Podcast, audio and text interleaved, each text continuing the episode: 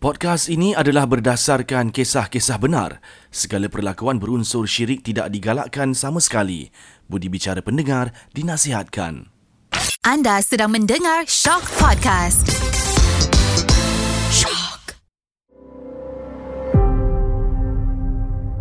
Setiap cerita misteri akan hadirnya mistik. Di dalam rumah berlangsirkan kain hitam ini menjadi saksi cerita entiti yang pasti mendebarkan di segenap ruang diri. Ketakutan menguasai rasa seram saksi hidup ini tidak bersendiri walau di mana jua berada. Bersedia andai ditemani tanpa diingini.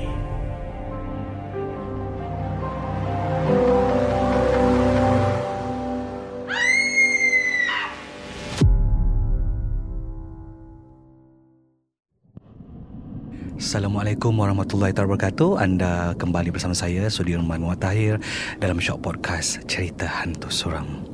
Untuk episod kali ini uh, saya bersama lagi dengan seorang tetamu kita, selebriti artis baru kita yang dicungkil bakatnya daripada program Hero Remaja 2020. Ini dia Jazmi. Apa khabar Jaz?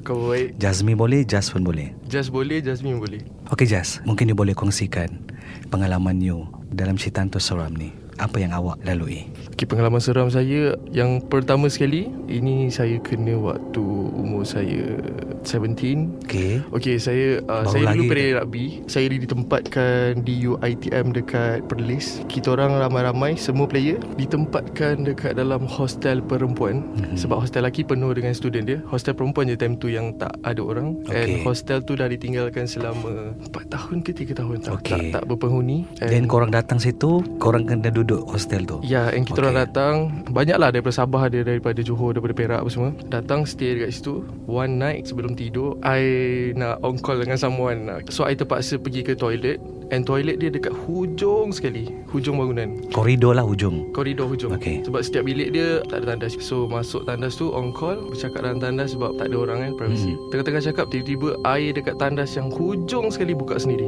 Bunyi air. Bunyi air yang sangat kuat Air, Okay. okay. air pipe tu Lepas tu I pun pergilah check I tengok tak ada orang And I tutup balik And then I sambil Oh, cakap memang uh, pipe tu terbuka dah? Memang pipe tu terbuka Okay. okay. Air pun terbuka juga So I pun sambil cakap call uh, Aduh tak tahu siapa buka air ni apa semua Okey. So I pergi balik duduk kat tempat yang I call tadi I cakap-cakap Air tu buka lagi sekali Okey. And then uh, I cakap okay lah Dia tak bagi duduk sini I pergi, pergi masuk balik tandas I tutup air tu And I keluar daripada situ Apa yang membuat awak nak pergi tutup? Gila keberanian. Sebab mungkin kalau ada orang tu dia dah tak pergi dah, dia akan keluar je daripada tandas tu. Tak tahulah Saya rasa Kalau saya biarkan air tu terbuka Itu satu pembaziran Sebab air tu kuat gila Yang macam Kuat dia tak macam kuat dekat rumah Sebab hostel kan Ha. Keadaan time tu ibaratnya air tu memang orang sengaja buka kan? Dia ibarat macam orang sengaja buka Bagi Sebab kuat. Ya yeah, sebab dia kuat Tapi tak ada orang langsung Memang tak ada orang And esok saya Nak ada game Saya tak mandi Sebab saya takut So bila you keluar daripada tandas tu, then you masuk dalam bilik, you ada cerita pada kawan-kawan. Saya cerita dekat roommate saya je Sebab Okay. satu bilik dua orang Okey. Saya cerita kat dia orang je lah And malam tu pun ada gangguan juga sebenarnya Dalam bilik tu. Dalam bilik tu Betul ke yang awak cerita tu roommate awak? Ya yeah, uh, uh, lah pula kan Saya pun tak pasti Saya rasa Tapi saya yakin lah dia roommate saya Okey. Betul tak betul saya tak tahu So apa awak cerita apa kat dia? Saya cerita yang macam "Weh, Tadi aku kena kacau dekat tandas Aku tengah ongkol dengan dia ni Dia ni, dia ni Tiba-tiba air terbuka Hmm. Saya cerita benda yang saya cerita tadi tu lah Okey. Lepas tu dia pun takut Kita orang pun tidur Time tidur tu Saya dah cerita pasal kat tandas ni Saya baru teringat yang saya kena kacau time tidur tu juga sebenarnya Okey. Kalau tidur pula Tidur semua orang kena tutup lampu tau Semua player kena tutup lampu okay. Okey. Kat hostel tu Tak ada siapa pun Tak ada sa- satu bilik pun boleh buka lampu Kalau okay. tak Okey. kena marah uh, Tingkap saya buka semua Sebab panas Okey. Time tu lah ada bunyi um, Tapak kaki Bunyi orang gelak lah Apalah mengilai. Something like that And then I terus tutup muka Terus tidur je Seram So mungkin benda tu mengikut awak dari tandas kot. Saya rasa macam tu lah Sebab saya berani sangat kot Mungkin benda tu cakap Kau ni berani sangat kau ni Hmm. So esok pagi bangun Esok pagi bangun Saya lah bangun yang macam Paling lambat sikit Sebab semalam dah kena kacau Tak boleh tidur Lepas tu saya tak pergi tandas tu So sepanjang kena kacau tu memang uh, dengar bunyi yang sama saja. Dengar bunyi Macam-macam Dia bertukar-tukar bunyi dia Kadang-kadang bunyi macam Orang ketuk-ketuk lah Sebab I don't know Macam mana nak describe bunyi tu bunyi apa Tapi bunyi tu berlainan So kawan awak memang yang roommate tu memang tak terasa langsung. Tak dia dah tidur dah Dia memang senang tidur Sebelah punya bilik pun Kawan saya juga Sebelah ni pun punya, punya bilik pun Kawan saya juga So diorang tak Diorang pun dah tidur juga diorang tak dengar apa-apa. Diorang tak dengar apa-apa Okay So bermaksud awak seorang je yang kena. Saya seorang je yang kena Time tu memang tak boleh tidur lah. Memang tak boleh tidur Overthinking lah Saya terfikir macam Siapa yang buka air Siapa yang kacau aku tadi Okay And esoknya I tanya semua kawan-kawan I Ada orang tak kacau I malam tu Okay. Tapi semua tak ada Ketika itu apa yang awak fikir dah rasa? Ha. Nak cakap seram Saya bukan penakut Tapi okey lah First time awak kena Banyak kali dah Dah banyak kali dah Saya banyak sangat pengalaman dengan hantu ni Dah kerap kena ganggu lah orang kata eh Dah kerap kena ganggu Dah kerap nampak Ada one time tu saya okay. uh, Ni Okay. cerita kedua pula ah. uh, Saya tengah dekat Highway Max Saya duduk dekat Cyberjaya Dalam pukul 2 Nak ke pukul 3 Pagi Pagi Saya nak pergi makan Dengan kakak saya uh, Dengan adik saya lagi seorang Perempuan Ni dalam kereta Dalam kereta Ni menghala ke KL Ini ataupun menghala ke KL daripada Okey. okay. cyber That night I tekan kereta macam laju sikit tau sebenarnya Okey. Malam tu sebab tak, tak ada orang I duduk lane kanan sekali I tengah tekan 1718 Tiba-tiba dekat sebelah You know guardrail Highway punya pembahagi jalan Okey. tu Yang besi tu kan Okey. Ada tiga orang tengah duduk dekat tepi tu berdiri Dia stay dekat tepi tu Sambil I tekan 180 Sambil pegang luggage Ada tiga orang Seorang perempuan Seorang lelaki Seorang lagi budak Okey And Baju putih uh, Perempuan tu pakai baju putih Lelaki tu pakai baju warna merah Okey Budak kecil tu I tak perasan Sebab I tengah laju time tu And then I terus slowkan kereta Sebab I takut Kena ganggu dengan diorang Diorang tutup cermin ke Tiba-tiba ke uh, I terus buat slow Sebab my dad Pernah kena kacau Di kawasan sama Bukan di kawasan sama Dekat kawasan lain And dia cakap Cermin kereta dia ditutup dengan kain hitam And dia terus berpusing Dia tekan brake Dia terus berpusing And masuk dalam longkang So I macam Okay ni bapak aku dah pernah kena So I kena bawa elok-elok lah Time tu dah nampak dari jauh ke Ataupun bila awak laju Okey Macam mana eh Dia Bila awak 50 laju- meter sebelum nak sampai tu Saya dah nampak macam ada something Okey. okay. Bila dah sampai tu memang nampak clearly Dia orang ada tiga orang sambil pegang luggage Luggage tu kat, lan- dekat, dekat Maksudnya tanah Sebelah driver tu Sebelah lah. driver Memang betul-betul Okey. sebelah driver Ah, scary gila Itu lah, itu paling scary lah And semua orang tengah-tengah macam Oh dalam kereta tu semua tengok Dalam kereta tu tiga-tiga orang nampak Kakak, Kakak. I dengan adik I dengan I Tiga-tiga orang nampak Okey I ingat orang tak nampak Tapi I macam I macam macam ni Saya tengok orang Lepas tu orang pun macam Macam tu lah Clear tak muka time tu Muka tak nampak langsung So seperti yang digambarkan lah Cerita-cerita orang kalau Tu memang muka tak nampak kan Berbaju putih Rambut panjang Tapi dia pakai tudung time tu hmm. uh Itu je yang saya nampak Saya tak nampak muka langsung Muka memang gelap gila Sebab laju sangat kat time tu Terdiam terus lah Dia diam terus Sampai KL Balik tu macam biasa Balik cuci-cuci kaki dulu Kena mandi dulu lah sebelum balik Hmm. Banyak cerita-cerita yang awak lalui benda macam ni Banyak-banyak lagi sebenarnya Cuma bagi saya tak seram tu je Pada awak tak seram bagi, lah bagi saya tak seram lah Sebab Mungkin sebab dah biasa dah biasa Kalau nak dengar cerita seram Daripada mak ayah saya lagi banyak Saya rasa Bila orang dulu-dulu kan Betul? Just tapi bila awak lalui sendiri kan pengalaman macam ni Dan kalau awak bercerita dengan kawan-kawan Diorang percaya ataupun tak percaya Sebab diorang mungkin tak percaya benda macam ni Sebab ber- diorang tak, Tak lalui. lalui. lalui dan tak nampak sendiri kan Ada Maybe kalau saya cerita Ada yang tak percaya Ada yang percaya Macam yang Sudah cakap tadi Ada yang percaya Ada yang tak percaya Ada yang lalui Ada yang tak lalui Kawan-kawan sendiri pernah bercerita pengalaman diorang Banyak Ada yang kena rasuk Okay, pernah tengok Pernah Bila time tu Dewasa macam ni ataupun zaman sekolah uh, Yang kena rasuk tu baru-baru lagi Okay Ha. Kawan perempuan lelaki Kawan uh, perempuan Okay Kawan perempuan Boleh cerita kongsi ha. I cerita sikit je lah hmm. Dia kena rasuk Sebelum dia kena rasuk tu Dia pengsan dulu Kan? Kejadian kat mana? Dekat syuting Tak tak tak Okay Dekat rumah dia Okay Dekat rumah dia Dia pengsan dulu Lepas tu dia terus Buka mata Tapi Mata dia ke atas Mata hitam dia ke atas And dia vibrate Itu first eh, Macam first sign dia I pun tak tahu Kenapa dia macam tu mula So I panggil dia punya mak Lepas tu mak dia turun Angkat dia letak kat lantai Lepas tu call ustaz And right after that Dia memang terus macam Macam dekat dalam movie drama mm Yang Inilah. meracau-meracau sikit tu kan ah, Macam tu Memang real life Awak tengok depan Saya mata tengok depan mata Suara bertukar Suara sama Cuma Karakter and personality je lain Jadi ganas jadi ganas And jadi ganas Jadi kurang hajar Jadi macam Bukan dia lah Bukan dia Yelah selalu kalau kita tengok orang yang kena rasuk ni Dia jadi lebih kuat Dia kan jadi lebih kuat And macam Kurang hajar Kadang-kadang Dia orang Ada yang ludah-ludah kat orang Okey. Okey. Kita tengah tanya dia Macam ustaz tu tengah tanya okay. dia kan What's going on kan Kenapa Mm. kau masuk ni Kenapa Kenapa kau acah dia ni ha, Time tu lah dia cakap Tapi dia tak gunakan suara lain lah Suara tak berubah Suara still sama Cuma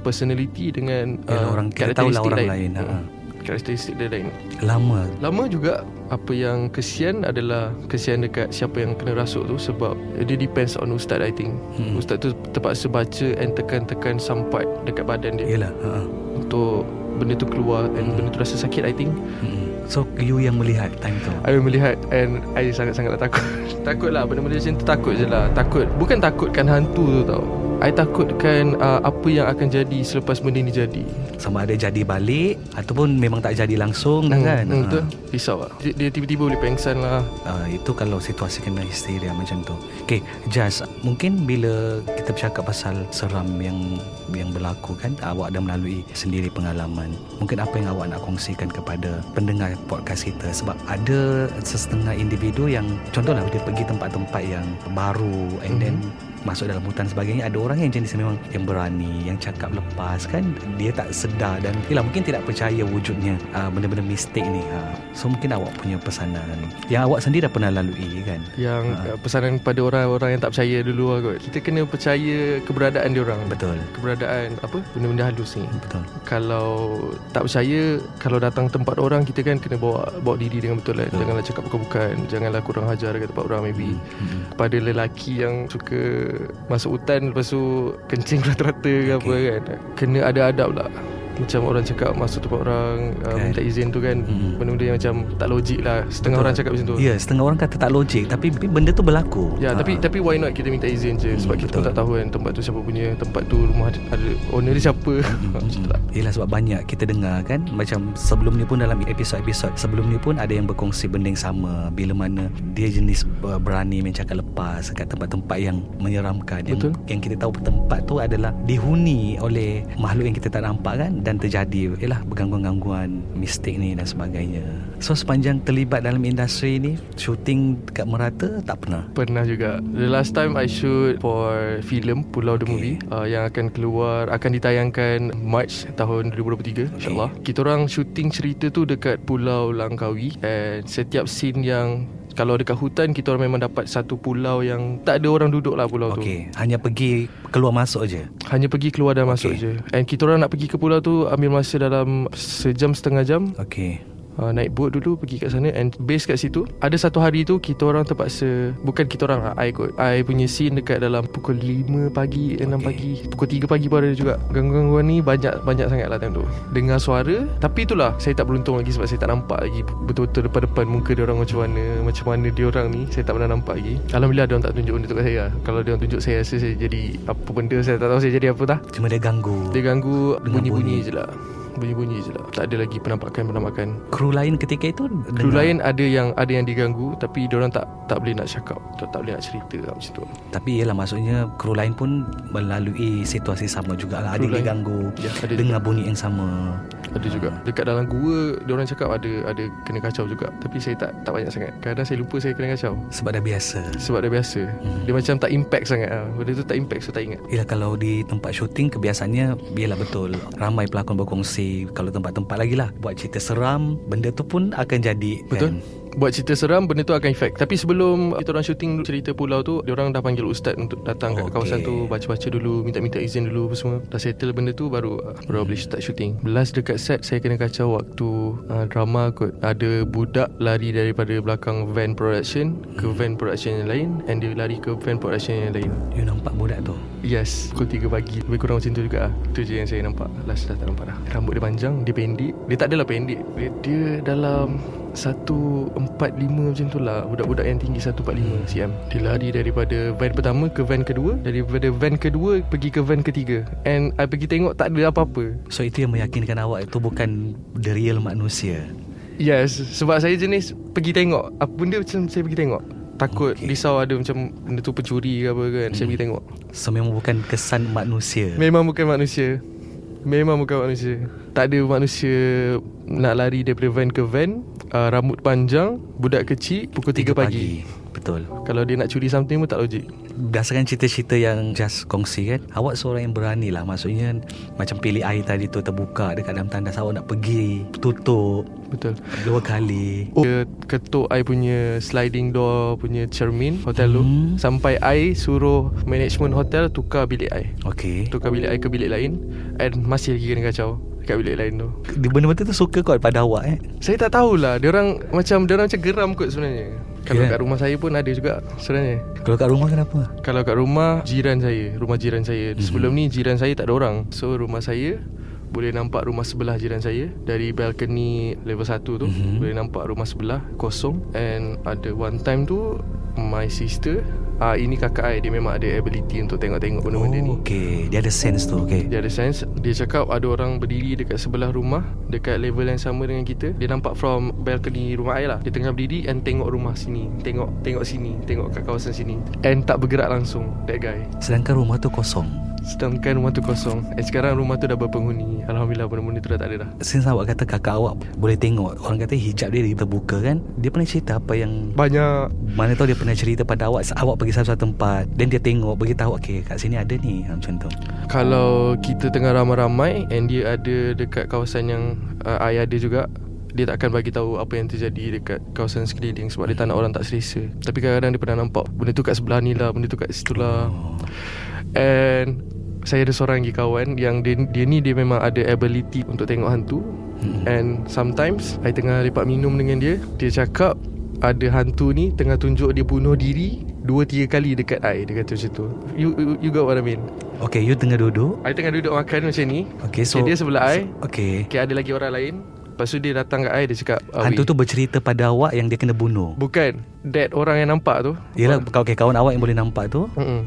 Dia cakap hantu tu tunjuk dekat dia Berapa kali okay. Macam berulang kali Dia terjun dekat bangunan situ Okay ha, So dia cakap Oh I, I betul-betul tak selesa I nak kena duduk tempat lain Tak pun kita gerak daripada sini Dia cakap macam tu Oh kat I. Hantu tu datang bercerita pada dia Hantu tu tunjuk So dia nampak benda tu terjun And benda tu naik balik Benda tu terjun Benda tu naik balik Benda tu terjun Dia cakap banyak kali Dia cakap benda tu maybe nak minta tolong Okay Yelah sebab kawan awak boleh tengok kan Yes And dia cakap Memang banyak kali benda tu terjadi kat dia Benda yang dia boleh buat adalah Sebab dia tak boleh nak stopkan hantu tu buat okay. macam tu Apa yang dia boleh buat adalah Dia duduk tempat lain Tak pun dia pergi kedai lain Selagi dia tak ambil action Selagi tu saya rasa Benda tu still tunjuk Benda dia selalu tunjuk pada dia kan Itu je lah yang saya rasa Saya tak beruntung untuk nampak benda tu Tapi sebenarnya seram benda tu Tapi awak dah melalui banyak benda dan awak tahu. Kalau orang lain tak lalui, awak ada ada experience tu maksudnya benda tu ada, kan? Sekurang-kurangnya awak dah ada cerita yang kalau orang tanya, maksudnya uh, yang tak percaya dan awak boleh berkongsi benda tu. Betul. Kan?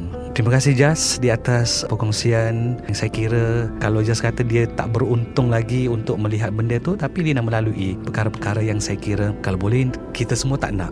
kan? Betul.